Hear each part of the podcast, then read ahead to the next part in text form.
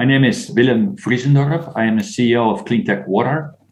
And Cleantech Water provides advanced water treatment solutions to help customers with increasing their water recovery and also with metal recovery. Good to meet you, Willem. You're coming in from Holland. I just got back from Africa. And you're sitting in Australia, so there you go. It's a truly international show today. Hey, but thanks for coming on. We obviously the demerger from Sunrise Energy Metals has happened, and you are your own entity. And we're going to talk today about what it is that you're trying to do. But before we kind of get into the company and what you're trying to do there, can you give us a little bit of background on yourself, please? Yes. So as you just alluded to, I am Dutch.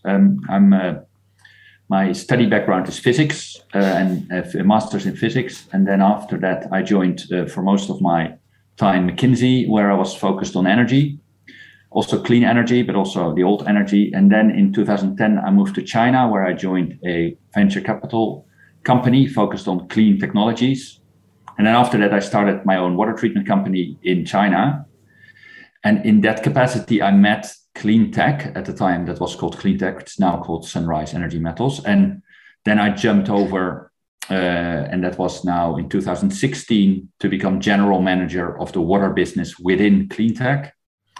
And then we demerged past July from which was then called Sunrise Energy Metals and become our own entity, Cleantech Water. Right. So what technology have you got? What is Cleantech Water? What problem are you trying to solve? So we have a set of solutions for our customers, and we have three platform technologies that we build these solutions around.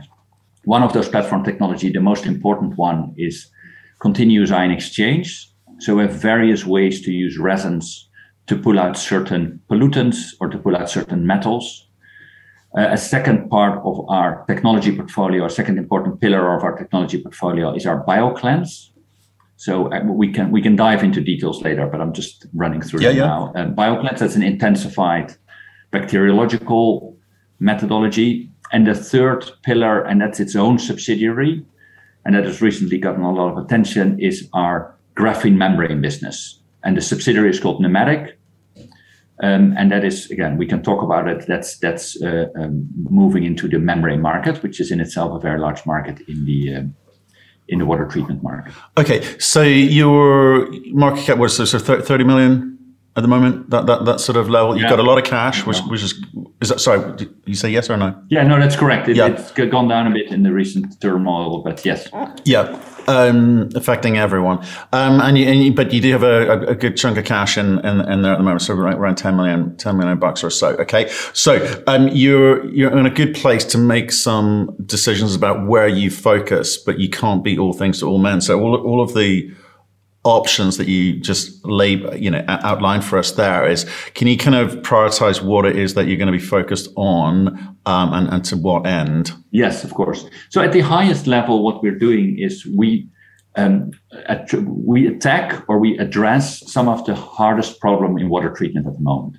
So as you probably know, the water treatment sector is a huge sector, right? So it's estimated to become around 1 trillion a year. But obviously a lot of that is relatively standard biological treatment. A lot of that is almost literally cement being put into place, right? So we're obviously not attacking those areas. But water treatment, especially these days, it's growing and investments are growing very, very fast. And that is very linked to a number of very challenging issues. One of them is brines. So one of them is what you get when you treat water is you get secondary waste. So in almost any plant where there's water treatment, you have secondary waste. And it used to be that secondary waste can go back into the river or back into the ground, or you had, with mining, these huge tailings dams. You still have huge tailings dams or evaporation ponds. And that trend or that old method basically is being not acceptable anymore. It's often not acceptable anymore for the companies. So the big multinationals, they don't want to do that anymore. Regulators don't want to do it anymore. It's a huge risk. We have a number of these incidents with tailings dams, and it's a huge waste of water. So a lot of the water is being wasted in secondary waste. So if you want to look across our technologies, one thing we do with our technologies is address the problems that prevent companies or municipalities from taking more water out of that brine. or from making sure that secondary waste is eliminated or treated. And thirdly, taking that secondary waste and extracting valuable elements out of that. So that can be metals, but it can also be things like phosphate or nutrients. Right. So let's go back to the point you made earlier with the entire market is $1 trillion, but you're going after a very specific part of that. So what's the size of the universe that you want to operate in? Who are the competitors and what sort of market share do you think you can capture? So it's still a very large market we're going after. So it's billions of dollars. And it depends a bit how you count it, right? Because these scopes can vary quite a bit, but it's a couple of $10 billion globally. The market we're right now attacking with our current solutions. So that's a very sizable market for a company like us. And what we're doing now is entering those markets. So what you do in water treatment, or what you have to do in water treatment and in almost any technology field really, is obviously you have to have your demonstrations there. You have to prove yourself. You have to prove yourself in a region, in a sector. And once you've proven yourself, you can start to grow and accelerate that growth. You can start to pitch, and you can start to pitch, yeah, and sell, because you can say, well, at least we've proved the technology works. So it's just a question of, I guess, it comes down to, well, what does it come down to? Because if in this particular example, what are the companies that you have to go and talk to? What do the contracts look like? How long do they last? What's the revenue from that look like? What do the margins look like? Yeah, all very good question. So. The customers, we prefer to deal directly with the end user. So that happens, say, 50% of the time. And then we work with partners and with engineering companies. When you say end users, it can mean a lot of things to different people. So what sort of companies are you talking about? Big companies. So it could be the big mining companies, BHP, Rio, in our mining sector, in the industrial sector, the big consumer goods customers, all the big brands you've heard of tend to have somewhere in their value chain water treatment. And they tend to get more and more concerned about it. Our project in the Middle East that we signed this year was for BP with the end user. So British Petroleum, they want to do a better job in recovering more water or using it more efficiently. So that's an example of an end user we did. Fosterville is another one that's in Australia, a big gold mine. These are the type of end users we're dealing with. Right, and what's the contract look like? Because I'm interested in the money side of things, and I'm interested in how you make money, the cost of sale. What you're left with at the end of it. How do you repeat? How long do these contracts last? Yeah, very good question again. So it's easiest to describe based on our development recently. So what we've done as a company is, as you alluded to, we've first done our demonstrations, signed our first few contracts, and then. Around 2-3 years ago, we built our small, but still a real commercial team to go after those contracts, to go after these customers. So that has resulted since January 2021 in 6 contracts. And the contract size right now varies between, say, 1.5 million and 5 million. 5 million is a contract we just got awarded in the Northern Territories. Right. So that's our starting point. And these contracts tend to, so we've been accelerating the implementation of these contracts. That's related to sort of our increasing maturity as a company, but they tend to last, say, 9 months. Sometimes you can do it faster. Sometimes it goes up a bit to 12 months. And that's delivered as a package. So we try to be very focused around our core technology, because that gives us higher margins and that gives us more possibility to then standardize and then accelerate sales. But sometimes these projects, you're required to provide sort of an end-to-end solution, and we do that as well, sometimes in cooperation with a company like a civil contractor, or sometimes we do it alone, depending on the scope. And that's sort of the core right now of the sales. And then we have a trailing revenue of after-service and consumables.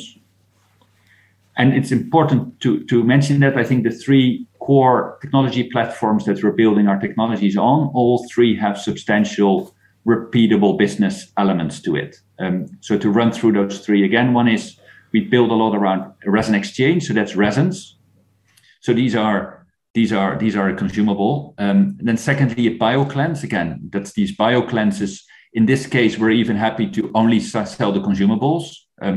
Once we have our demonstration cases and our large scale plans operating, then we certainly would also want to work with partners to just sell the consumables. And thirdly, the membranes, so our graphene membrane business, that's the least mature. So we're still working on that one to build our first pilots.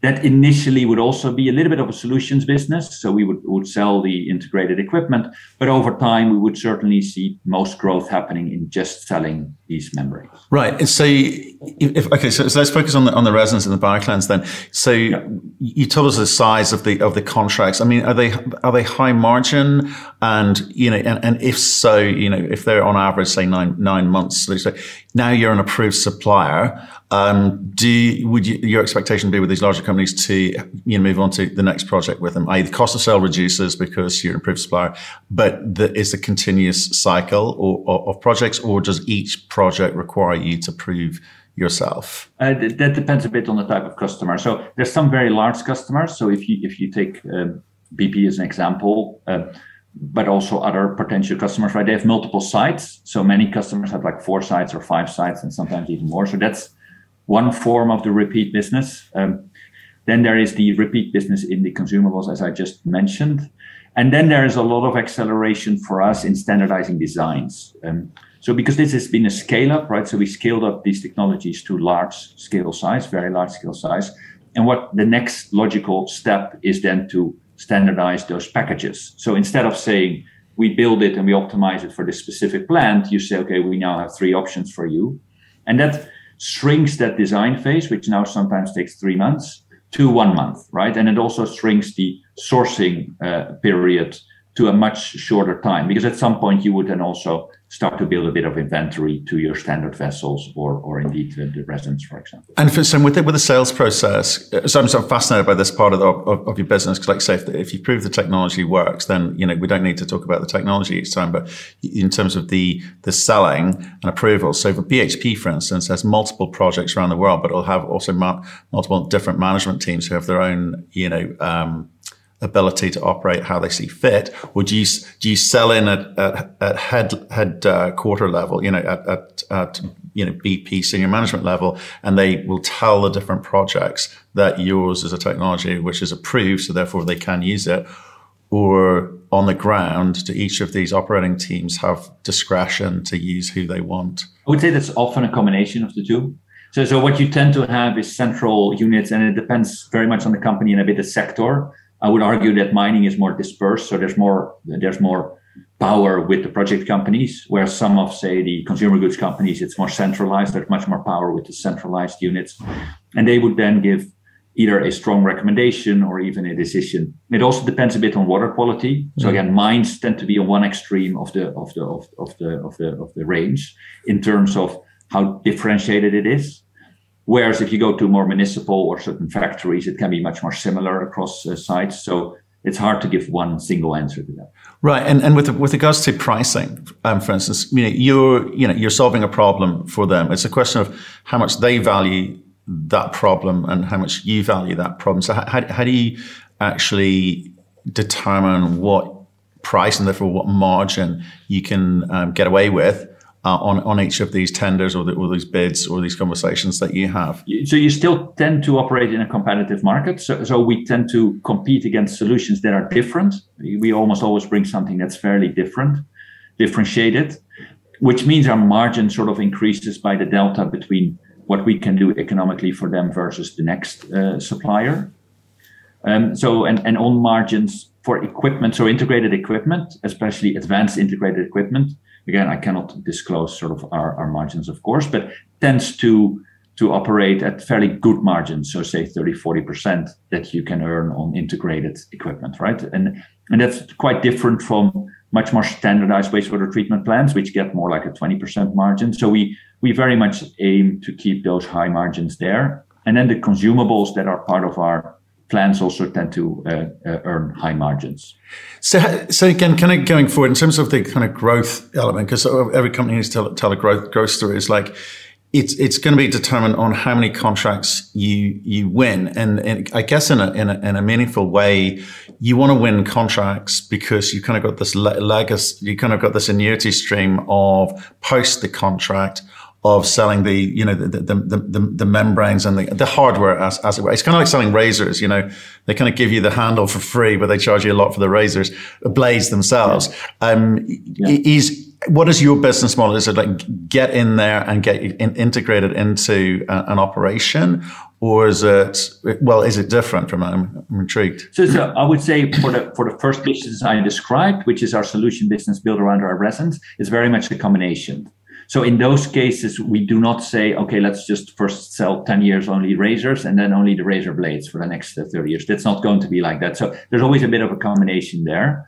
We do obviously see the share of our repeatable business grow there.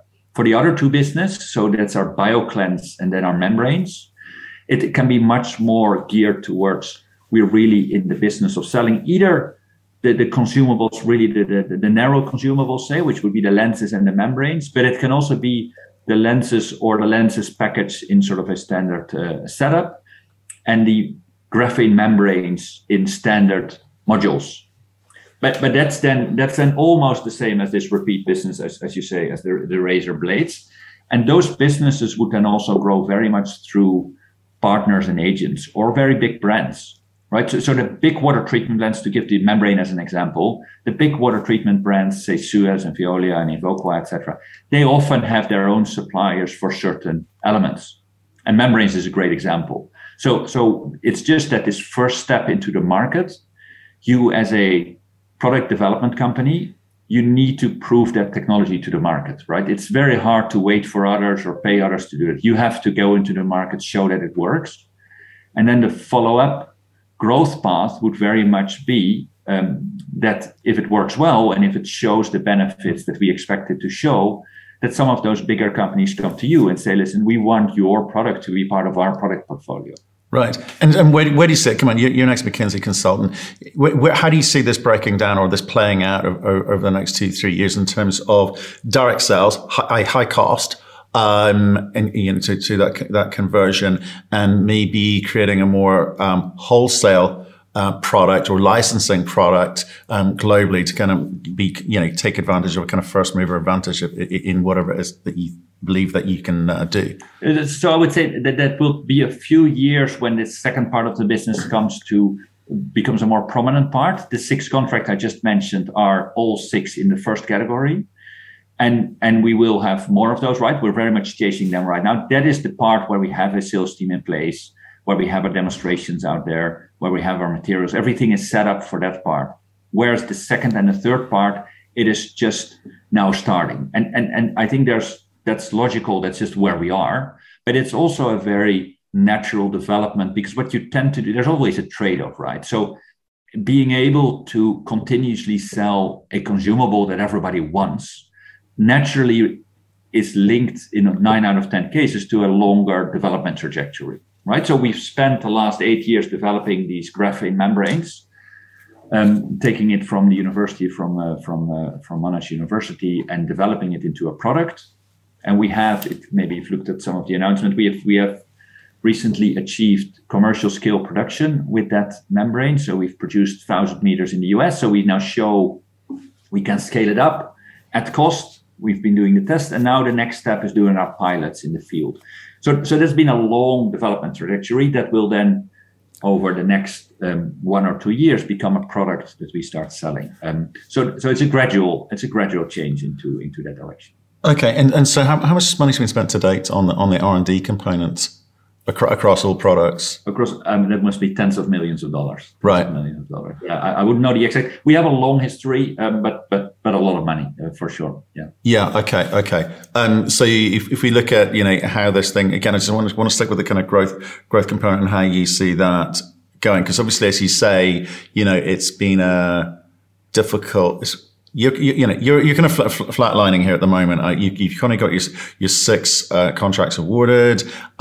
Your product has been proved in market, and obviously companies are getting to test that. But where do you think the step change for your company comes from, as far as shareholders are concerned, right? Because they, what do you think is going to move the dial? People talk about catalyst moments, but it feels like it's going to be a kind of slow, steady growth for you guys if you can keep hitting these, getting these contracts awarded. So, what do you think it's going to take? I mean, I'm not sure why you say we're flatlining at the moment. I would say that's the exact opposite of flatlining. What's happening at the moment?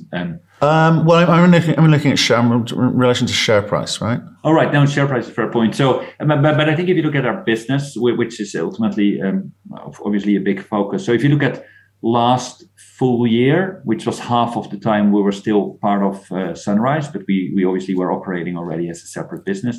The last full years we had 2 million of revenues, which was more than the previous years, right? So that's when it started. And then this first half a year revenues was 6.7 million. So that is more than 3 times more than a full full period. So I do think you see a very substantial transformation and change in the company at the moment in terms of our growth. And we look to continue that. So I think there's a, if you're looking for the, for sort of the growth story and the realization of the growth, that's happening at the moment, I would say. And we're looking to continue that, of course. It's a funny thing, right? With junior companies, certainly having, you know, your origins are in the mining space, resources space more broadly, right?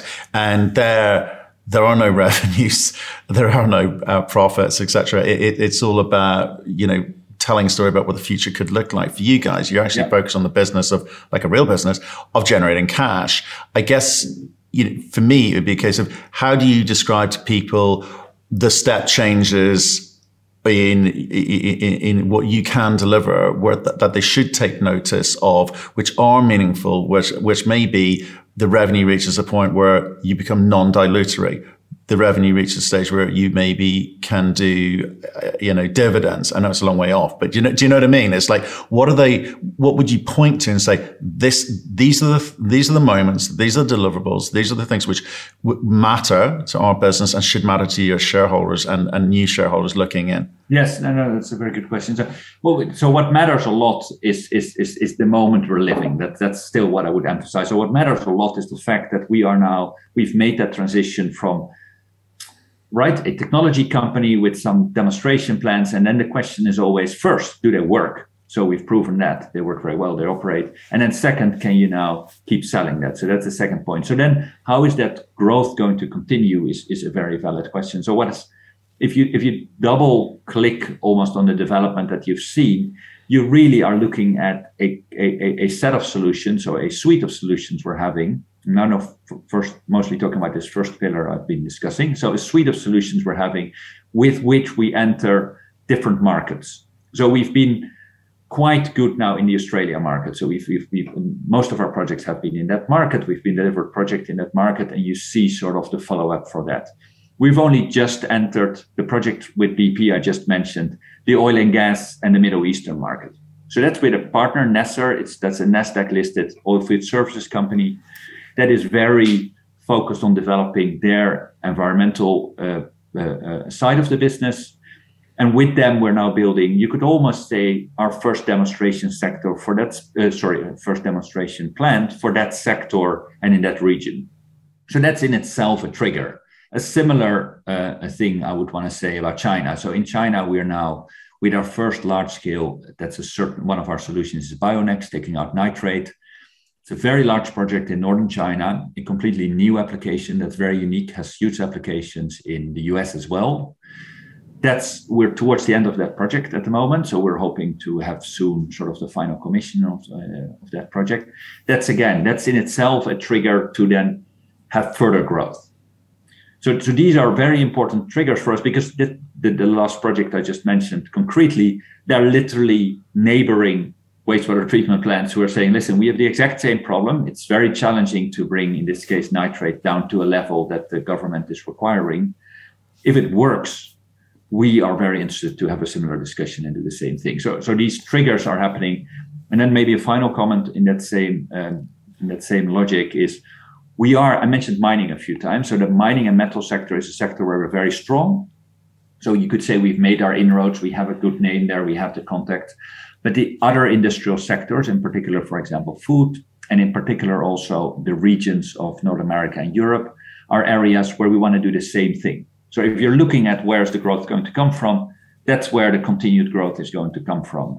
It's going to new sectors, new regions, and having these applications proven in those areas. Right. So shareholders expect that you will be utilizing available capital to sales Because that, there's a lot that you mentioned, a lot of, you know, different jurisdictions, a lot of different verticals within those jurisdictions. It's going to take time to, you know, tell the story, you know, sell the story, get people testing your product in, whether it be in a competitive environment or not. So is that what the next couple of years looks like? Next 2-3 years looks like, look, let's just get out there. That's the best use of our money. And that's a very important element of that. But to come back to the membranes I just mentioned, that's one of the products that specifically would also require additional money to do that scale up. So just to be clear there, but it's in the same general direction, you could say, because it's proving up technologies in markets and then growing it on the back of that. But it is a bit specific because membrane making is within the water sector probably the largest and most uniform single product sector you can have. So it's a bit different in that sense. So let's talk about that then. So the membrane component, you said it's the least advanced of the three, the graphene membrane.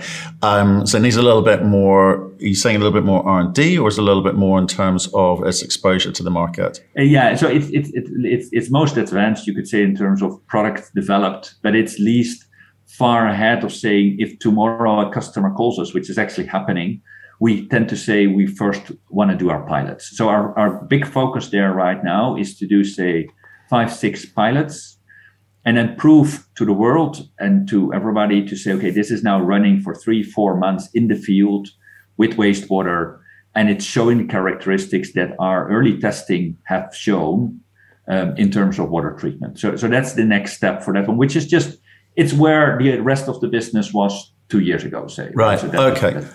And if you look at what's sort of happening, and again, I'll sort of refer to the resource space because I know you understand a little bit about it. You know, they've had to move from a sort of just-in-time strategy to a inventory-focused strategy because, you know, supply chains and, you know, access to materials has been difficult for them. For you, with the graphene membrane business, do you think, obviously, for all of these trials and stuff, are you going to have to, again, expend capital to have product available, or do you is the lead time for these sales, these piloting, you know, long enough that you can, once you've got an agreement in place, you can then go and, you know, build out what you require? That's how we would start, but ultimately, yes. Ultimately, we would need to build up some inventory. The key next sort of area would be we really need to build our own ability to produce that. So what we've been doing now is we control the full value chain, just to be very clear there.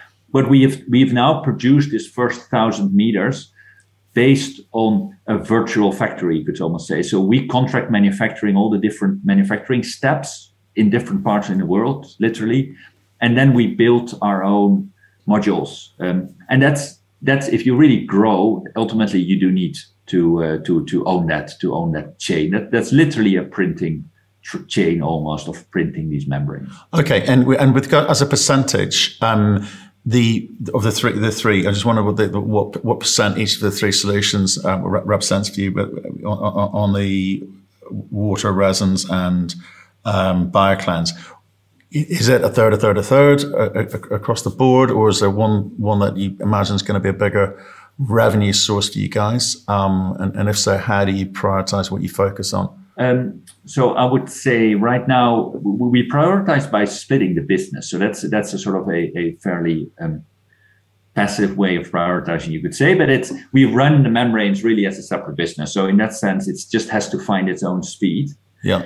In terms of potential for very fast scale up, it could be that in the next, say, 5 years, membrane beats all the rest. But that's less the total market size as it is about the potential to have a very quick scale up once you pass those first sort of barriers of showing it to the market and getting accepted. Because imagine one of the big brands, and I'm not only talking about Veolia, right, but also, say, one of the big chemical brands, say DuPont or something, would say, hey, we really like that. We want to add that to our product portfolio. You can imagine a very quick scale up in terms of revenues there that is hard to beat in the other side. Right. So in terms of ease, that would be a good one. Is that also reflective of the kind of margin? Would it be the highest margin route to go down? Yeah, the margin could also be very attractive there. Okay, interesting. Yeah, for sure. Interesting. Okay, great. Okay, so right, so what, I'll just leave you with the final thought, which is right. As far as your shareholders' concern, as far as anyone looking in, new, thinking, understanding that water is big business these days. What would you? What do the next sort of 12 months look like for you? Obviously, you've got capital, but what would you? What thoughts would you leave us with? Yeah, so I think that the first thing I described, just to emphasize that again, is let me start with the main thing for us is still delivering the project we have sold. So that's always the most important thing, right? Our current customers need to be happy, it needs to be working well, and also because of the follow up, the trading revenues, right? That's always very important. We're still a young company, so that's always our main focus. That's number one. Number two, then, is indeed, as I just mentioned, is entering those new sectors and regions. So we do leverage our own commercial team a lot with partners. So I just mentioned Nasser. We have Multitech in Africa for the mining sector. We have two very well-connected and strong companies in China that we work with that are going to do that. And we're having discussions with various partners in Europe and the US. So that sales acceleration that we want to achieve, it does often go via pilot. So in the US and Europe, we would be looking at potentially a pilot or a smaller plant, but we're looking at that acceleration very much as something for the upcoming year. And then for our graphene membranes, we just discussed that same story, these pilots that we really want to do.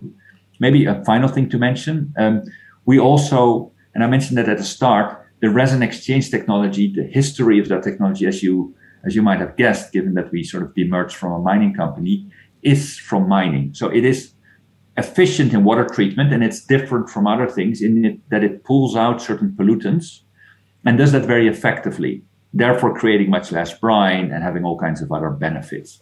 But what it also can do is then take out certain valuable metals from those waste streams. So given our strong footprint in the mining sector and given our background with some of our major investors, major shareholders, I should say, having some of those very big mining assets, we are very interested in applying this technology. And in fact, we're having those discussions to apply this technology then to not only make sure we help our customers manage their wastewater, manage their tailings, manage their evaporation ponds, but in that process also recover some of the value from those ponds or these tailings dams. Willem, thank you very much for your time today. Appreciate that. All right.